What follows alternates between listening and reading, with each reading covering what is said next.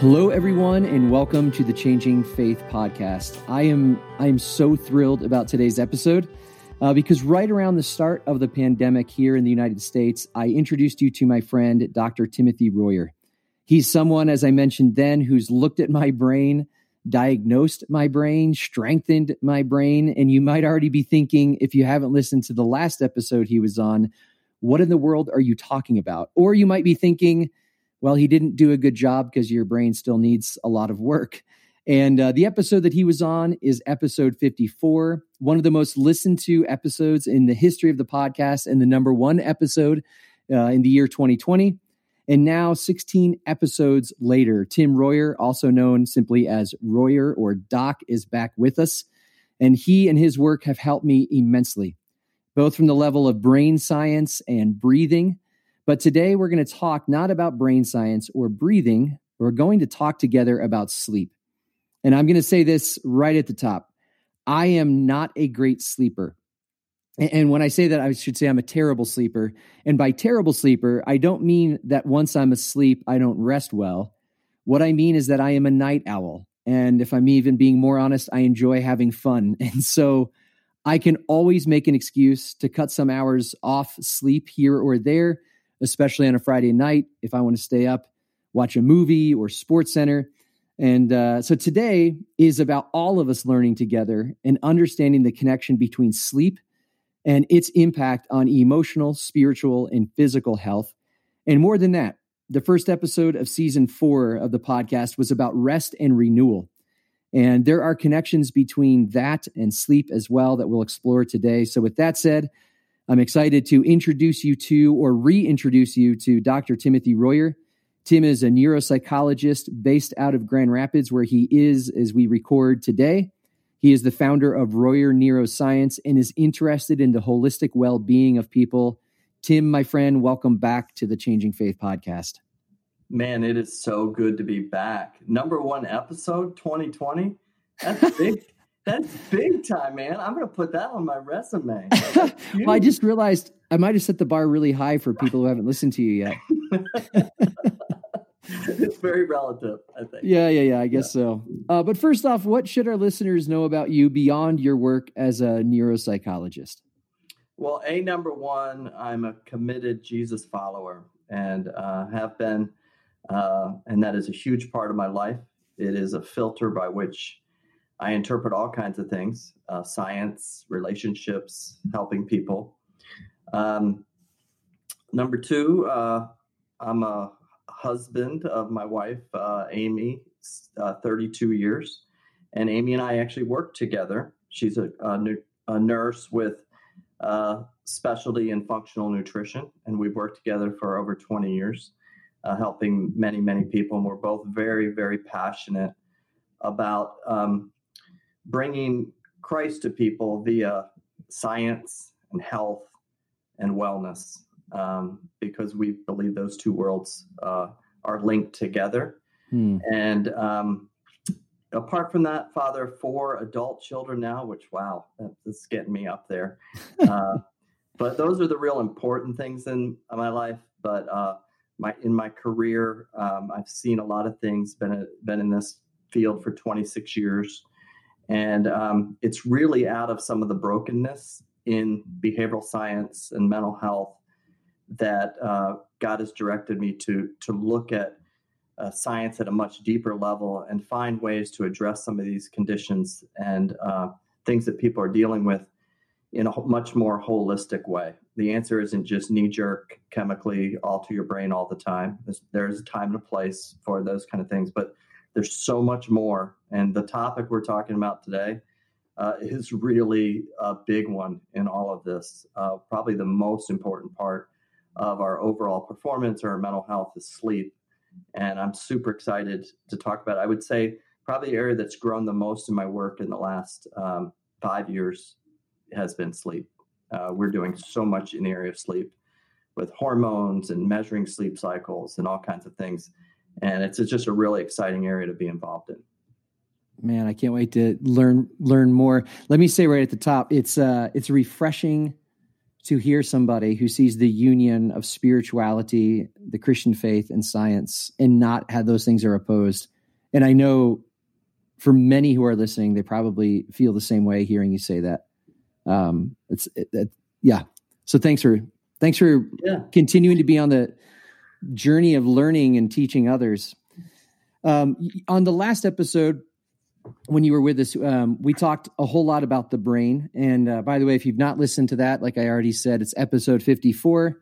Um, and it seems, looking at the brain, talking about the brain, seems to be an obvious connection to neuropsychology. Sleep, offhand, does not seem to be such an obvious connection. And so I'm wondering what got you to the place where you began studying sleep and its effect and impact on the holistic uh, human body, mind, spirit, emotions, spirituality, so on and so forth?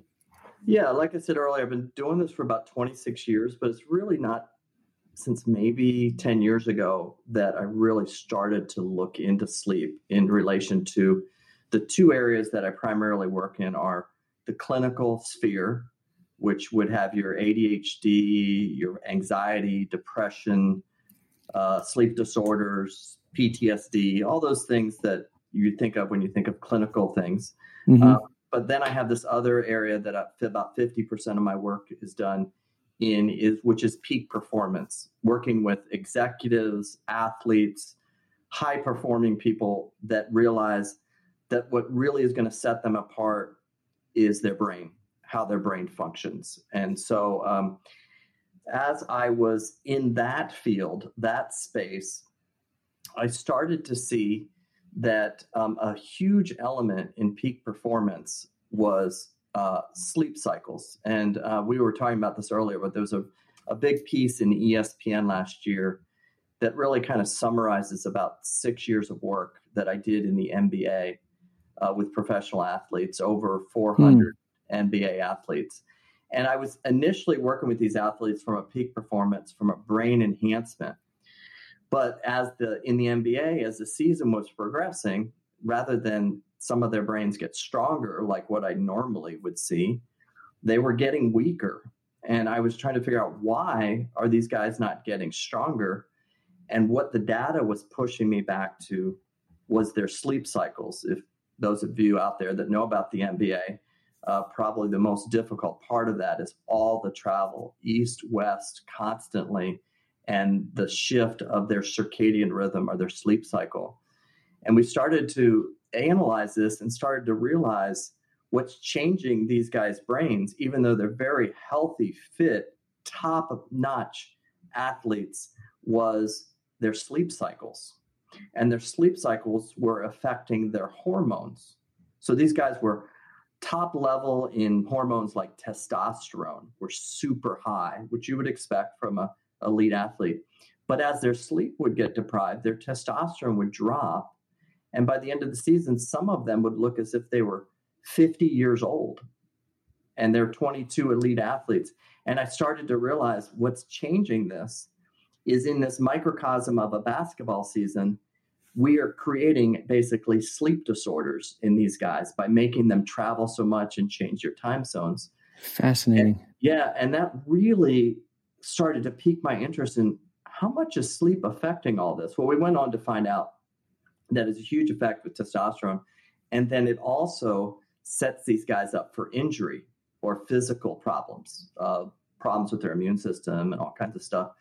And so then I started to look at this in the clinical space and started to realize, digging a little bit deeper into this, that a lot of the disorders that we're dealing with actually have a huge sleep component, and it may be one of the primary ones, especially in things like depression and bipolar.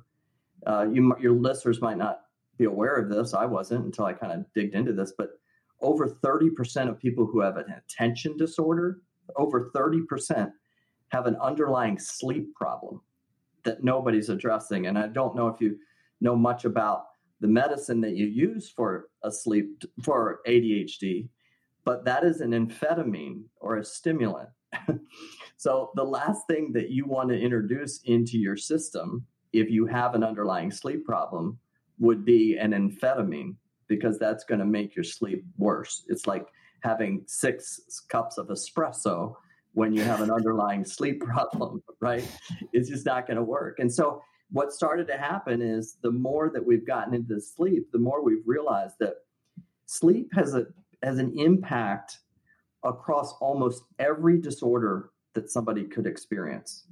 Whoa. Every hmm. medical condition, I mean the the impact on longevity, quality of life, productivity, medical costs, mental health, growth, obesity, inflammation, immunity, our learning, our cognition, our cardiovascular health, all tied into sleep. And there's been some estimates that if we would get people sleeping correctly, we would reduce visits to doctor's office by 50% by just improving sleep.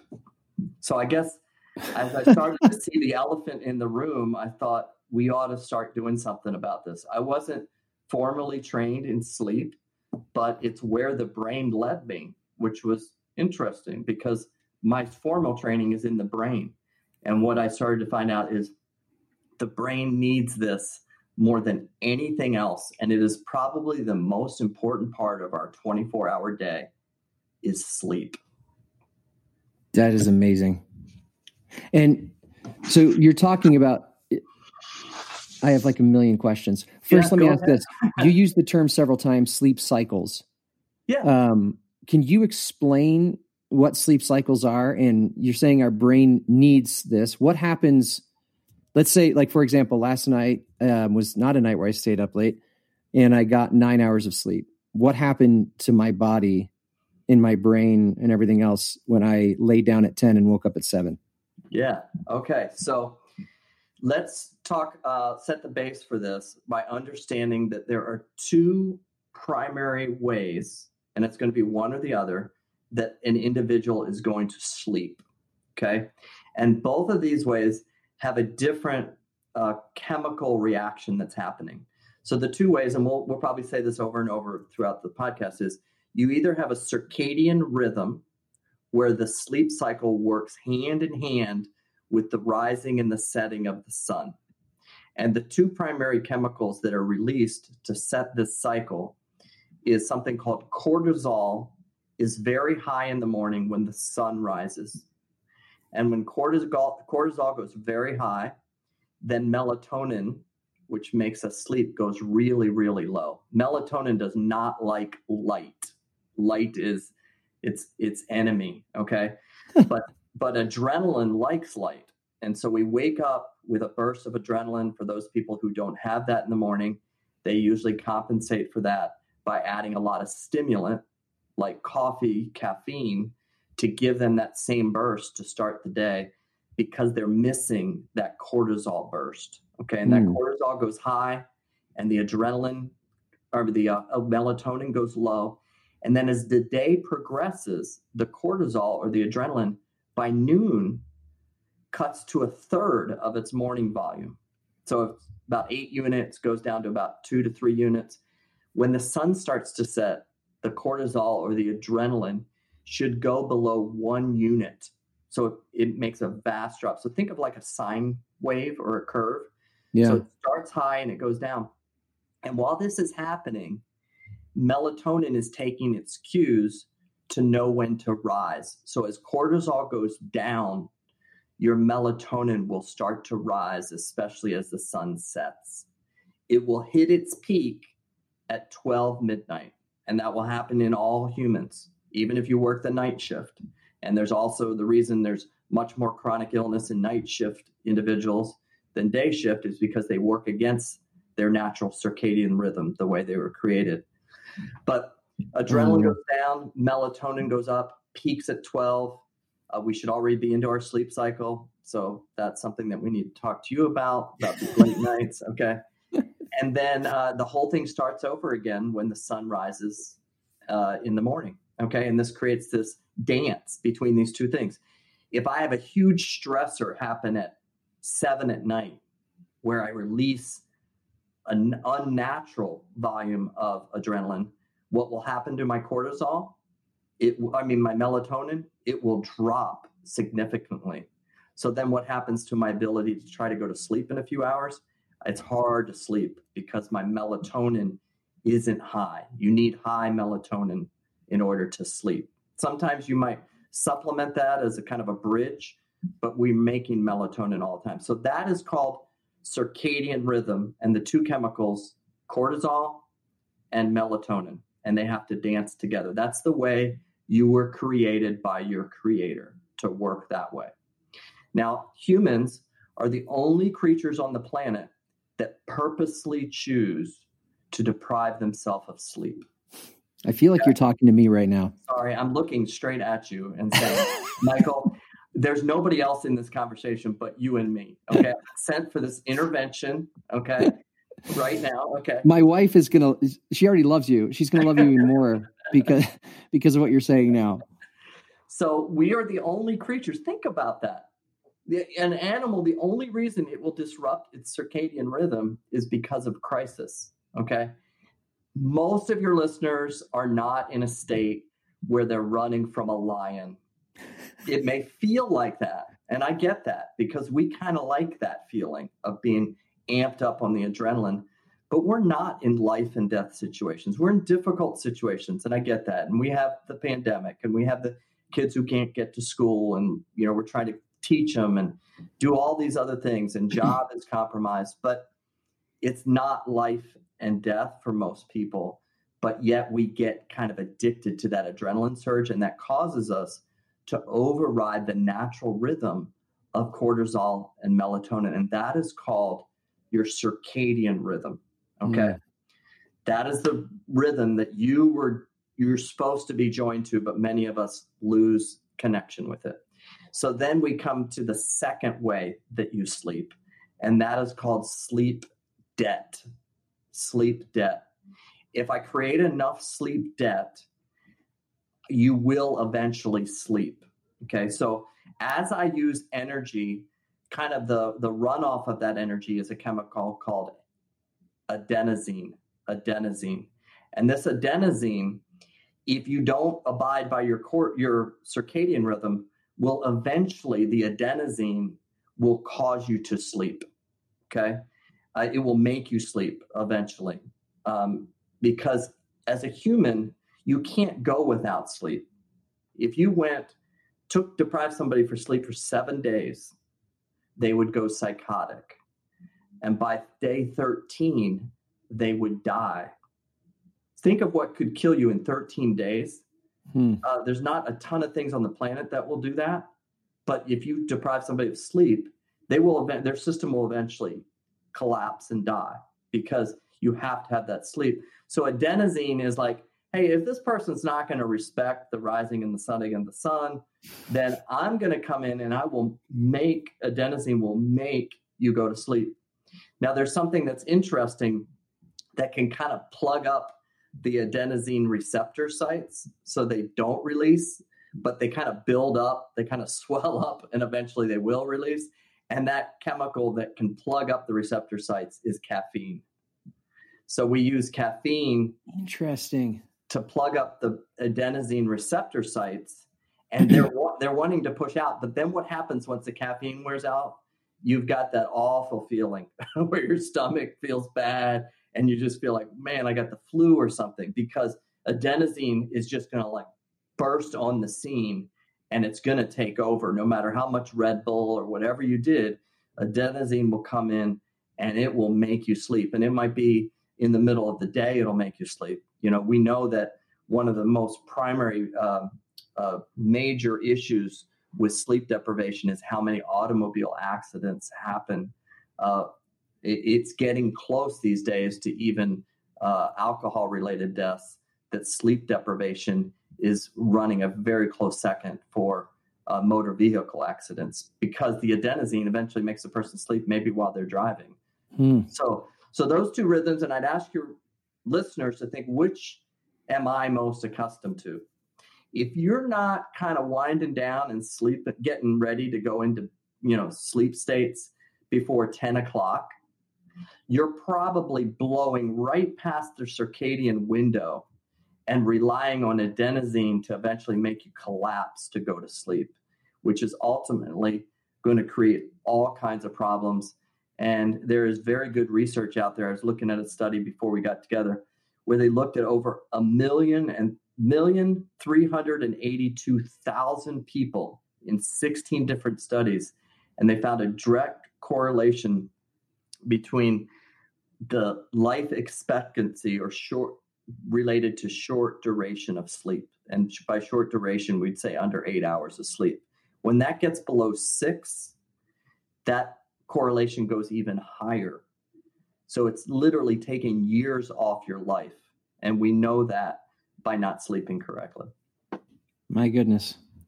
So am I am I right to say this is sleep is is a newer um, something that's being studied more recently in in medical sciences, and I I feel like even in just the last few years, it's become more mainstream. Like on my phone, I have the bedtime app that I can put an alert in to remind me to go to sleep and when to wake up. And if so, if it's more recent, why why is that? Why is it something that we're just waking up to? No pun intended. Yeah. well, uh, you know, people have talked about sleep and its importance for you know centuries okay mm. uh, and you have different people uh, in some of shakespeare's writings he talks about sleep there's a, um, a writer in the early 1600s uh, thomas dekker who said sleep is the golden chain that binds health and our bodies together. Isn't Whoa, 16th century? 1600 yeah. 16 okay. This guy said Sleep is the golden chain that binds health and our bodies together. I mean, they didn't have sleep studies, they didn't have hormone analysis, they didn't have EEG, but by putting it all together, he was in, in London at the time where they were kind of looking at different things related to health and disease and different things. And, and this guy said it's the golden chain that links us together. And I ask people every once in a while, how strong is your chain? Okay. You know, are we all walking around with a shoelace that's tying my health and my body together? And many of us are because we don't respect the sleep cycle and how important it is. But uh, but you are correct. There has been a, a, a surge of people looking at sleep. I mean, I told my story, right? Um, that was something that occurred in the last decade. And I've been formally trained in the brain and psychiatric illness and all that kind of stuff. And it, nobody taught me that in graduate school. Uh, mm. And but I've learned that along the way just by stepping back and observing. Like this thing's really important. And the deeper I get into sleep, the more I realize it is truly the most important thing that we will ever do in a 24 hour cycle. Um, it's what makes the creativity kick in, the problem solving, our health, our wellness is related to sleep. I do think that there's been some dissatisfaction with the mechanisms put in place in the early 90s that we thought was going to take care of everything. So, you know, front page of all the newspapers, magazines, early 1990s was Prozac was going to eradicate depression. That it would we would no longer have depression in hmm. 10 in 10 years, right? That the the on set of SSRIs that select uh, serotonin reuptake inhibitors, things like Prozac and Zoloft and Paxil, and you know all these different uh, antidepressants that didn't have all these negative side effects, that they would get rid of anxiety, depression, all these things. And I think uh, we all know now because depression is the leading cause of disability in the entire world uh, at this point wow. Uh, that it has not done that. And while it has helped in cases. I'm not opposed to the medicines, but it isn't what everybody thought it was going to be, where it was going to take care of everything. And that it wasn't just chemicals that was going to change us, that there had to be more to that. And so I think we start to look in other places, and sleep continues to show.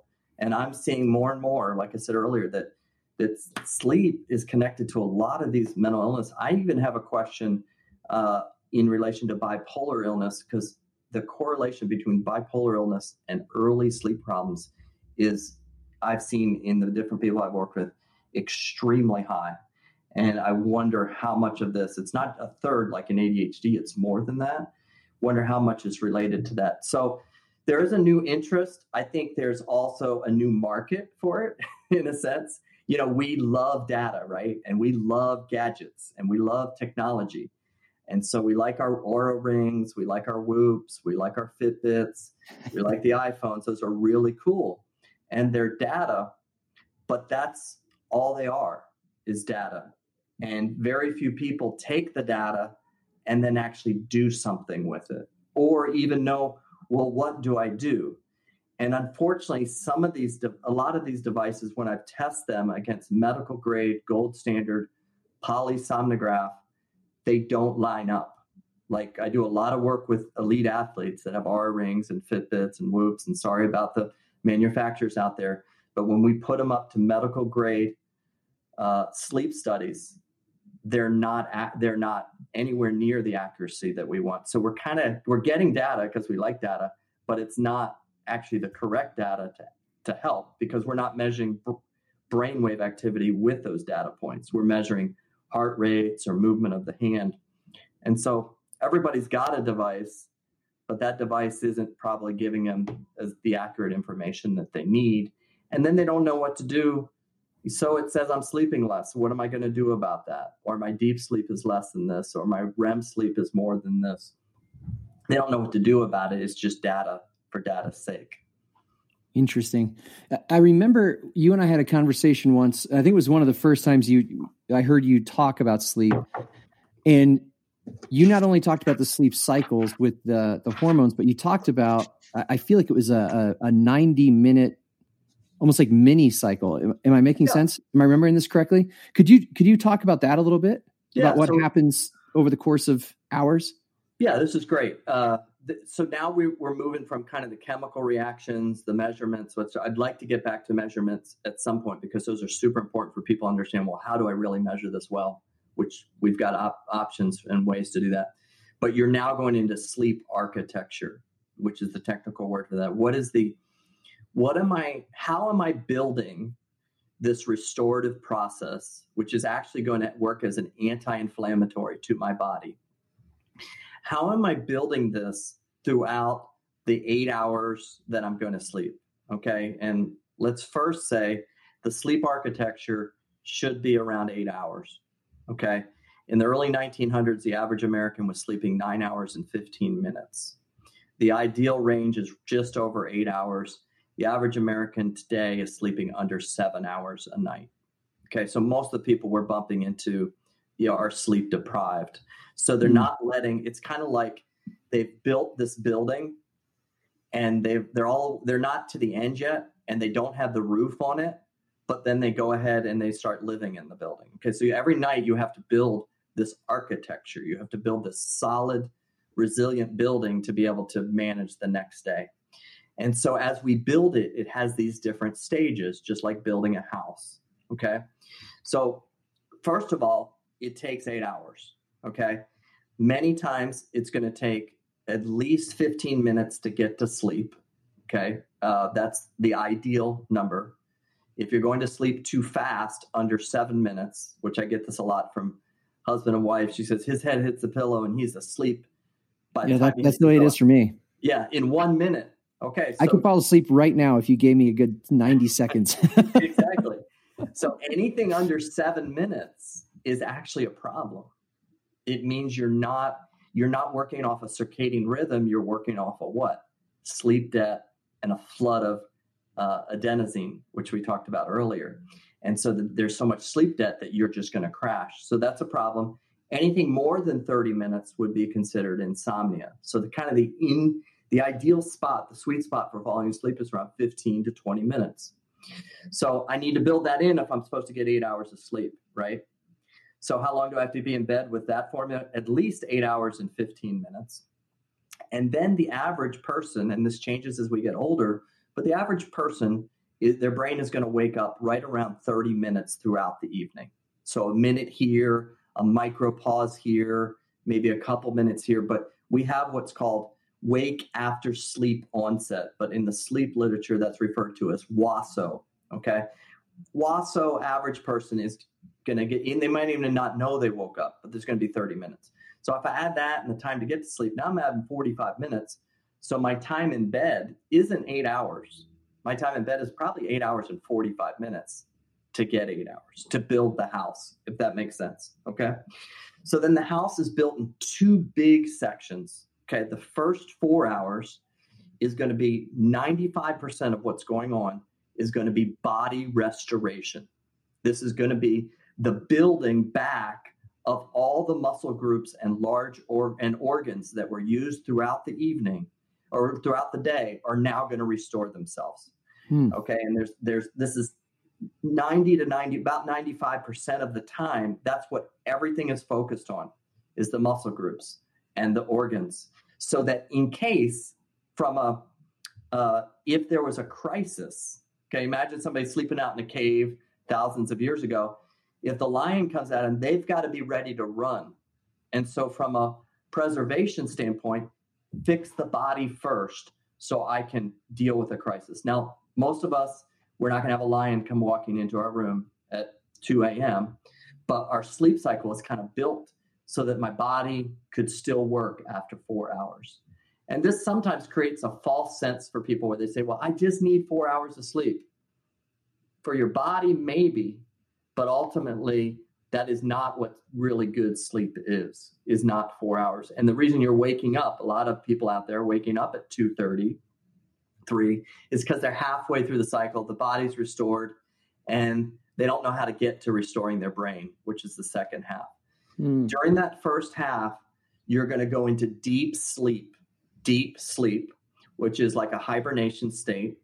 Um, these are going to be in 90 minute segments, but you're going to spend a lot of time in deep sleep. Ultimately, throughout the entire night, you should spend about 20 to 25 percent of your sleep should be deep sleep. Okay. Deep sleep is where a lot of your hormones are being manufactured. So we talked earlier about these athletes, but a big one is testosterone.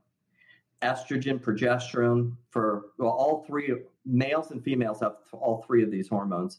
But for the males, their testosterone production is super important during deep sleep.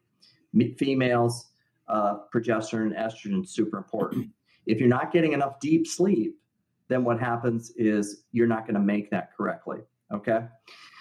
So then after that four hour break, you now make a shift for the next four hours where you're only going to restore about 5% of the time your body and you're going to do 95% brain restoration. Now you're going to dig in and we're going to work on restoring the brain. And what happens mm. now is we now go into REM sleep, rapid eye movement, which you might know of as when you start to dream, dreaming states. Okay. And that dreaming cycle, when that happens, which ideally, depending on our age, but ideally we want our REM percentage to be right around 20 to 25% as well of our sleep cycle would be consistent of these dreaming states that we cycle in and out of. They're super important to the brain's ability to restore itself and also the brain's ability to consolidate memories, to make memories. So think of it this way all day long, I'm walking around with this kind of small pail where I'm putting all these experiences into that are hopefully are going to become memories. And I'm going to have this pail, I'm going to fill it up for my day. And then I'm going to carry it into sleep. And once I get into REM, I take all of those things out of the little pail and I start to etch them on the brain permanently on something called the hippocampus. And these become etched in a way that they become long term memory. They were not long term memory until I cycled into these REM states. They weren't occurring earlier in the day because there's not enough resource for the brain to store it yet. This happens in REM. So many people with memory issues this is going to come about from disturbance in REM sleep. Hmm. So, REM is all about the brain. Can I function without that last four hours? I can, but at the cost of my brain's health. So, the way I like to look at it is the first half of sleep is kind of like what's in my ca- cash in my wallet today. Okay. Like I look at my wallet, what do I got? Okay. That's what I've got for the day. That's my deep sleep, the first half of sleep. The second half of sleep, REM sleep, is like what's in my 401k? What am I building into 10 years, 20, 30, 40 years from now into my brain? So it's going to be here and working well when I'm 70, 80, 90. And some of the saddest things I see, I work with some really elite people, but I, I see these entrepreneurs, these CEOs of companies who've made millions upon millions of dollars and they have everything that you can imagine and they're 70 and they don't have their brain and they would wow. give you everything they have to be able to remember things about their grandkids or their kids or i worked with a, a gentleman recently where he's worried about if he's going to be able to have a peanut butter and jelly sandwich for lunch and his net worth is over a billion dollars okay? Where are we investing our energy and our resources? And i would say the most important investment is into the sleep cycle so that this second half, this brain, this long term investment can pay dividends in the future. Man, you got me preaching now. you know, I got to settle down. I'm getting fired up about this stuff. This is exciting, isn't it? It's fun. Yeah. Well, and it's interesting because I mentioned at the beginning of the episode th- this this convergence with rest, which is it's something in the in the biblical narrative that's commanded. Yeah. Of, hey, stop, slow down, take a day off. Um, and and it's one of these things again that I said it to to you when you you talked about who you are that there is this convergence between science and spirituality that in some ways it's like sometimes the bible is ancient primitive and backward and other times it feels like it's way ahead of its time. And and i'm also was thinking as you were sharing about dreams how often in the biblical narrative there is a there's an awareness of and an acceptance of God speaking through dreams, through visions. People fall asleep, they wake up with this renewed understanding of, oh, this is what's happening in the world around me. And even yeah. uh, more modern psychology, I'm thinking of Carl Jung, talks about this idea of the dreams and what are the dreams saying and what are the patterns and what are we seeing. And it's almost this I wonder if there's an awareness of we go through, as you said, and fill up this pail. And then at some point, when we're unpacking the pail and putting this into our hippocampus, something happens to us where we see something that happened in our lives, in our day that we otherwise would not have, uh, that we otherwise would not have experienced. Um, yeah. So yeah, you are preaching, and that's totally fine. That's acceptable. um, Actually, that's a that's a good segue into. I got um, a text from a good friend of mine who's a pastor uh, AJ Sherrill, who was at uh, Mars Hill, is now Charleston. But uh, we were talking about sleep and this whole biblical narrative and how relevant it is. And he said this, if you want, I, I want to read this to you. He said, Consider this. And he went through these different things. Adam is put into a deep sleep while Eve is formed. Hmm. Abram is put into a deep sleep when God creates and literally walks through the covenant. Jacob's ladder occurs during sleep. Daniel dreams of the four beasts. An angel tells Joseph not to divorce Mary in his sleep. Pilate's wife is given a revelation about Jesus through a nightmare. Possibly all of Revelation was given to John in his sleep. And he says, I could go on, but you kind of get the point. Succinctly put, many people that have shaped human history most were given visions and revelations while sleeping. Joseph wasn't climbing the highest mountain in Nazareth when he gained insight about the child Mary was carrying. It came through a dream when he was lowest to the ground. Hmm. and I am that person that gets stuck into climb the mountain, climb the mountain, climb the mountain, when really God's saying, be vulnerable, just rest. Yeah. And I'm gonna I'm gonna get you there. And science even pushes us that way. So there's a few things that happen in brain structures during REM sleep, during dreams, that increase in the human brain. One is our ability to detect errors. It improves. People who have more REM sleep can detect errors in things better than people who have less REM sleep. Our motivation to engage in actions increases with REM sleep our ability to, gen- to recognize patterns, our sensory motor speed, our cognitive planning, our interface with ourselves and our self awareness. These are different areas of the brain that activate that get activated during REM that do this. Our emotions and our memory get activated. Our arousal and our ability to complete task. And when you look at when people solve tasks, if I give people a, a task or a problem at the beginning of the day and ask them to solve it eight hours later in the early evening, their accuracy is much less than if I gave the person the problem before they went to sleep and then they woke up the next morning and had to answer the problem. It's almost twice uh, the uh, the correctiveness in their response when they sleep on the problem. Isn't that fascinating? That is fascinating. Yeah. That is really fascinating.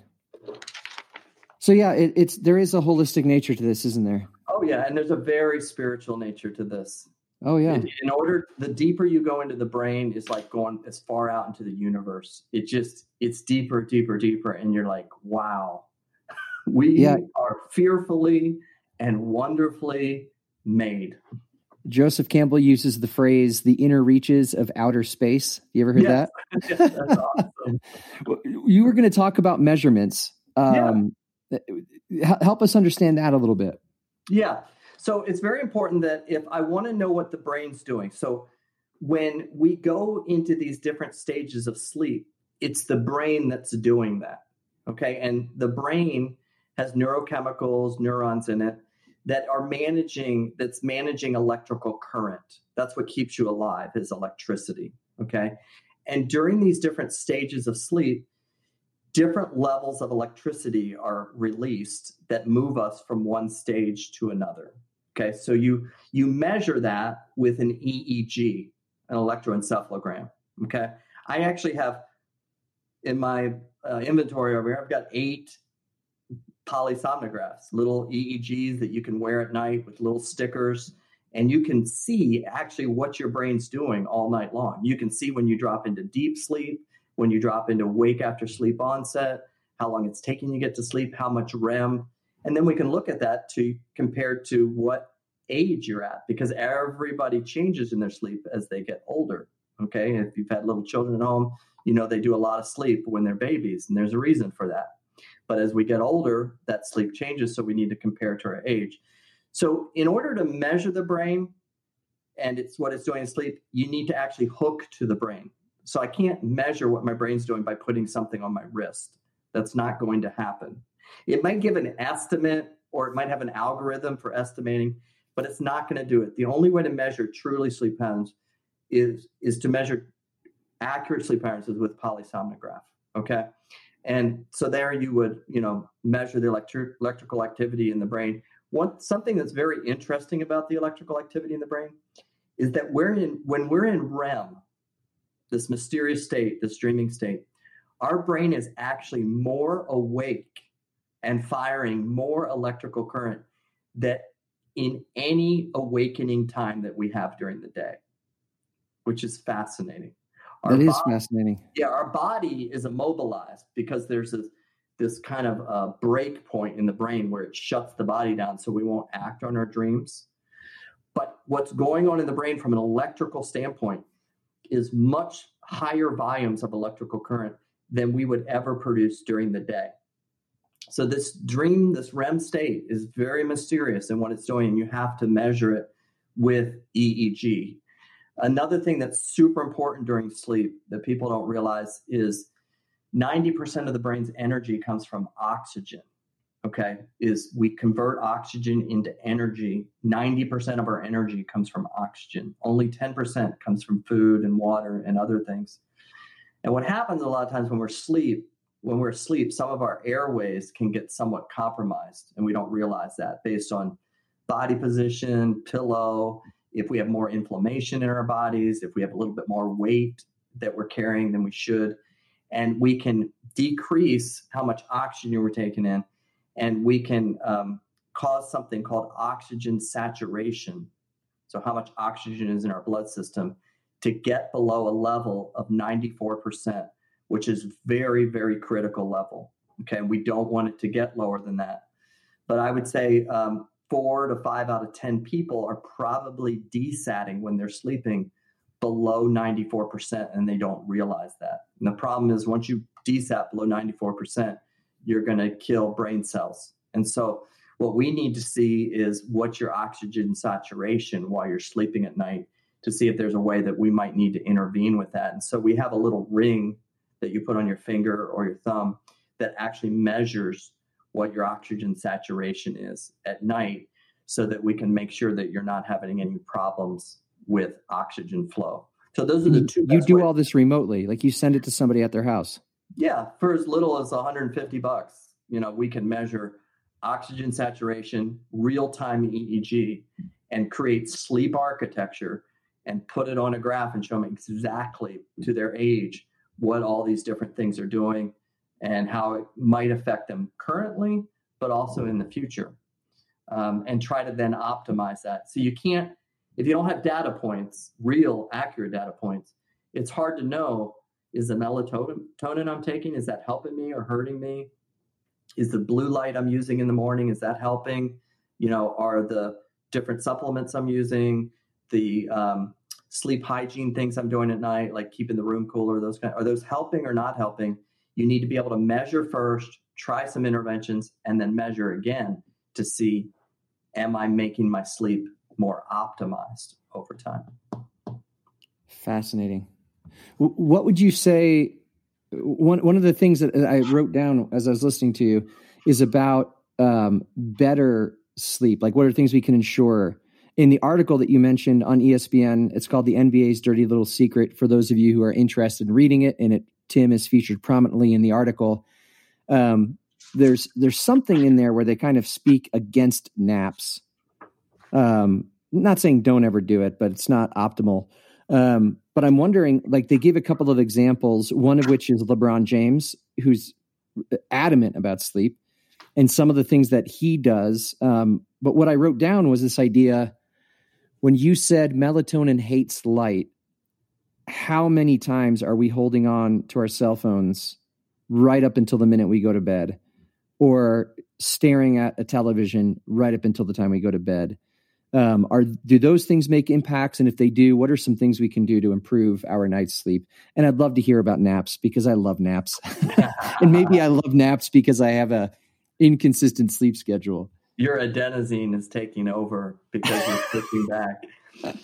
Um, so, g- great question. You know, what are the things we can do, and what's the science behind it? So, we talked about how melatonin doesn't like like light okay well there's a particular spectrum of light that is really problematic to melatonin and that is the blue wave or the blue spectrum of light okay um, and that's actually uh, the blue wave of light affects all kinds of things it actually affects migration patterns in animals animals animals don't just go south because they have a calendar and it says it's time to go south or it's too cold and they go south. That's not why they do that. It's because they they get a decrease of volume of blue light and their brain goes and looks for blue light. Okay, and that's hmm. what makes them migrate. Okay, and um, another factor that affects uh, humans is seasonal affective disorder or SADS, when people get depressed in the winter months, and they get depressed primarily because they're not getting enough light, in particular blue light, okay, is blue light. So blue light is kind of the enemy of melatonin, but it's the friend of cortisol. So that energy I need in the morning, I need from blue light. And because of our artificial environments that we live in, we need to introduce a little bit more blue light to our brain in the morning. Okay, so that involves getting outside, okay, which is super important. But also there's a there are some great lights out there that you can use in the morning for about 15 to 20 minutes that will improve your circadian rhythm because it'll wake the brain up more, which will suppress the melatonin and then make the melatonin rise later when it gets dark out. There's a, a light made by Philips that you can find on Amazon, probably for a hundred bucks, uh, called Philips Go Light Blue or Philips Energy Light. Those things I've used them for over a decade uh, they are phenomenal for helping with circadian rhythm. So you have to first start with the morning. okay, and get that going. You need to get out in the out in the daylight, okay? So if you measure like foot candles, okay, right now, uh, foot candles, the amount of light that I'm exposed to in this room, and you can get an app on your phone for free that will measure that. What you'll see is most rooms that you're in probably have a foot candle volume of light of maybe 60 foot candles, okay? If I was to step outside this window here and and go out in the lawn and it's still a little cloudy here right now, and hold that same uh, measurement out, I would be over 10,000 foot candles just six feet away from me outside. Even though I'm by a window, I'm not hmm. getting mm. the same type of light. And we don't realize that. And I recommend people to get these free light meters on your phone and just start to look where you're spending most of your time throughout the day and realize how important the difference is because your brain can't figure out circadian rhythm if it doesn't get good volume of light during the day. Okay. So, blue light in the morning, get yourself out in natural light during the day.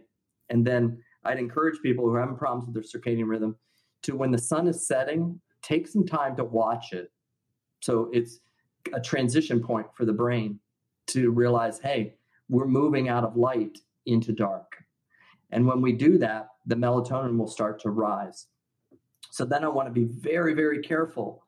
Once the sun is set, is what kind of light am I going to expose my brain to, which could trick it to start releasing adrenaline again and suppressing melatonin. And like you mentioned, a lot of the high definition devices that we now have, what makes them so so good at high def is they have a lot of blue, blue in them. Okay. And that blue, if I expose myself to blue for over an hour, I'm going to decrease my melatonin production by over 30%. And we're wondering wow. why we can't get to sleep. I'm, I lost 30% of the melatonin I needed because I was looking at this device that my brain said, oh, the sun must be up. I better not be making melatonin, when really that's not the case. So we want to use, you know, they do have the things where you can put red light. The thing that I would highly recommend on computers is a free app called f.lux, L-U-X, f.lux. And what it does, it's the coolest app. Um, I've used it for years. But on your computer, it it reads your zip code and it charts that against when the sun is rising and when the sun is setting and it gradually, ever so slightly, changes the color of light of the computer to match what's happening to the sun outside. I mean, is that like cool? That's amazing. Yeah. So you wouldn't notice it, but at night, if you put my computer next to uh, another computer from during the day, you'd see, oh, there's a little bit of red, orange in hmm. there, and less blue, but it's very subtle.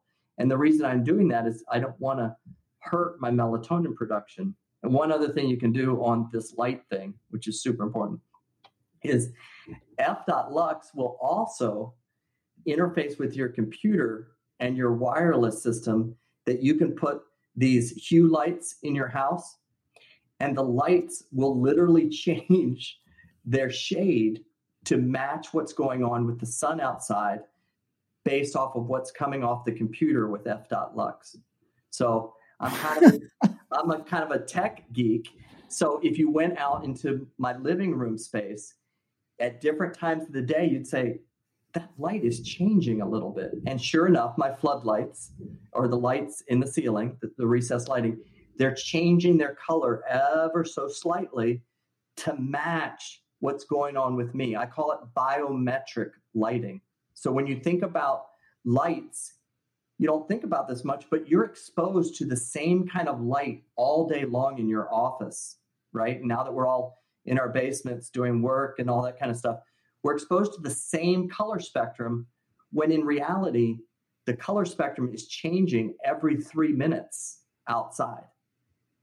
And our bodies are looking for that change to know what to do next, but we're putting ourselves in these shelters where the light is always the same so our brain gets super confused. Oh my goodness, that's that amazing. Of, that was a lot of info. I know, but you. I'm, I'm, excited about this stuff. This is oh, really. Oh, I really know. Cool. That's Listen. why every time every time I talk to you, I, I leave and with this new understanding of ourselves and our world. And that's why, that's why I love having you on the podcast. It's, it's really awesome. So that's light. Other things that you can pay attention to are temperature. So really, um, I'm kind of a geek about this too.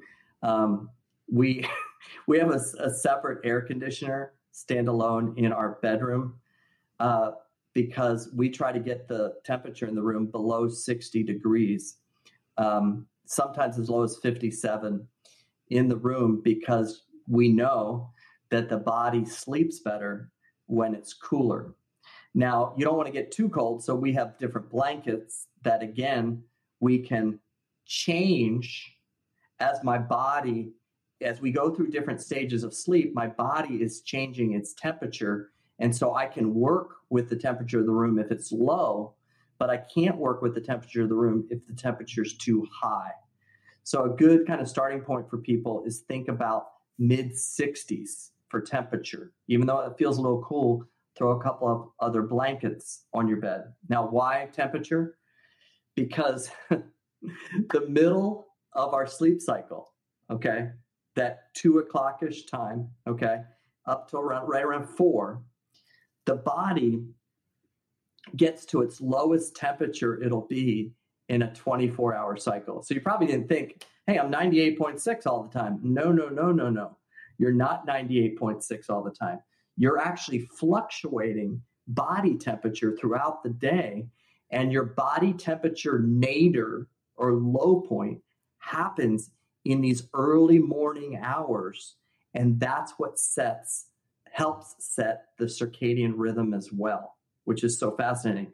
So people will wonder, well, what happens if I break through that nadir and I'm awake? So I break through that low point. Um, and that's when the circadian rhythm gets really disturbed. If you break mm. through that 2:30 or 3. That's why you feel kind of sick or kind of if you stay up all night long because you broke through that that midpoint where the body said, well, we, we should have been asleep for four hours. So temperature is super important to sleep. And so we want to help that by keeping the room nice and low, but then add blankets. There's other technical or technology devices you can use like chili pads or bed jets, which I have a bed jet as well that can um, actually change. I put it on different settings so it changes temperature of the air coming under the blankets at certain times of night to match what my circadian rhythm should be doing. Gosh, is that geeky? I can't believe I just said that. Can I? Can we rewind that and take that out? That was super. No. Huh? Yeah, I, this episode sponsored by Bed Jets. Is that or chili that's, that's unbelievable. Yeah, unbelievable. Actually, there's a couple football teams that they use bed jets to control their circadian rhythm. NFL teams, um, which is fascinating. Yeah. Wow. And so, all of this, all of this is connected to something that we think is as simple as sleep. Oh, sleep is an awful word for what we do. It'd be like if I asked you, "Hey, what did you do today?" and you said, "I was awake." That's and I said, "Really? That's what you did?" Yeah, I was awake. When we say, "Well, what did I do last night?" Well, I slept. Oh my goodness. You have no idea the architecture that was being built and everything's changing even your desire for food. So two hormones get released leptin and ghrelin okay? And they impact leptin uh, tells you when you're satiated and ghrelin tells you when you're hungry okay? These two are totally linked into your sleep patterns. And if you're getting less sleep those hormones get out of balance and it dramatically affects your ability to maintain weight. Uh, it also uh, if you get under six hours of sleep, your risk for developing diabetes increases dramatically as well because these different other hormones like insulin get impacted by sleep. Everything's tied. There's so much wondrous work that's happening during sleep that we just want to push to the side and say, hey, I got to finish this email. It's like, whoa, that email means nothing, man. Get to sleep. That's where you're going to do some serious work is in your sleep cycle. That is so fascinating. The thing, the thing I think that stands out to me that you said is there's more electricity in our brain in REM sleep than there is when we're awake. And tying that to what we what, what you read from AJ and and the reality of dreams and the power that those have to reveal things to us. I think it's Jung who talks about um, in in our REM sleep, our our ego that's protecting us from reality is is defenseless, and our and our brain or our soul can actually speak to us and say what it wants. Um, but yeah, oh my goodness, we we'll just have to we'll figure out another episode because I feel like we're just getting started on this. Yeah, it's all, there's so much to talk about and how we can address this. And you know, 50% of your people out there that are listening have some type of sleep problem. You know, that's what's occurring in the United States. It's one of the leading, the gro- most fastest growing problem in the country is is sleep issues. And you add a pan- pandemic, you add all these anticipatory things, and what's the first thing to go is sleep. And, and you're some of you are saying, Doc, I'd love to sleep hours, eight hours, but I can't sleep four, or I wake up at 3 a.m. and I can't go back to sleep. Yeah. And the answer is to not look at can I tranquilize my brain? So I can make any of you sleep if I give you enough Valium, right? That is not sleep. And the problem with a lot of the sedatives out there is they inhibit our REM sleep. And what is REM? REM is our long term investment. Okay. And so, yes, we might be sedated, just like as if I, as if I was going to operate on you or something, but that's not circadian rhythm. And so, when you're having to get to that point where it's only the medicine that'll let you sleep, you need to back up and do a, a major inventory of what's going on and get some things measured and fix this thing because this is the greatest predictor of your future health is how strong is the chain that chain that connects your body to your health which is sleep. Wow. Man thank you so much for for coming on again. Oh i love it. Yeah love such it. such fun conversations.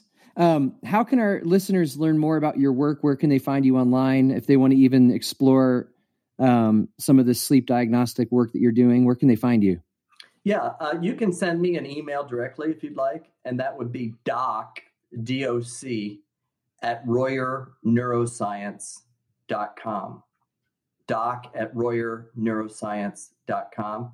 You can also go to royerneuroscience.com and you can see some of the videos of different professional athletes that we work with, the ESPN article. You can see some of the research we've done in the clinical populations.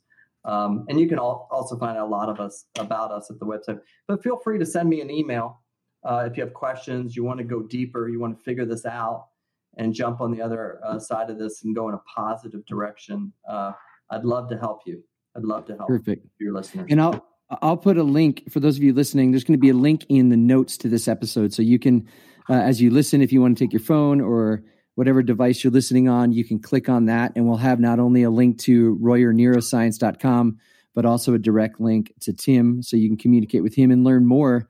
Um, as I'm sure, like you feel like me, Tim said uh, there's so much information, and there is a lot to to work through. But the, there's also the reality of what we said at the very beginning: this union, this connection, this deep uh, connection between science and spirituality and the human body. So, Tim, my friend, thank you again for being here on the Changing Faith podcast. I so appreciate your work. Thank you. This is just a wonderful time. I love talking to your listeners. Right on. And thank all of you once again for joining with us for another episode of the Changing Faith podcast. My hope is that we would continue to grow in our recognition of the beauty and complexity of the human body and that we would learn to honor that and that we would see, as the psalmist says, that we are woven together in our mother's womb, that we would receive the gift of rest and sleep offered to us uh, but by God, by this divine mystery um, that has brought us together. So may you rest well in these days uh, ahead of us. And so, again, thank you to Dr. Royer for being with us. I always learn so much.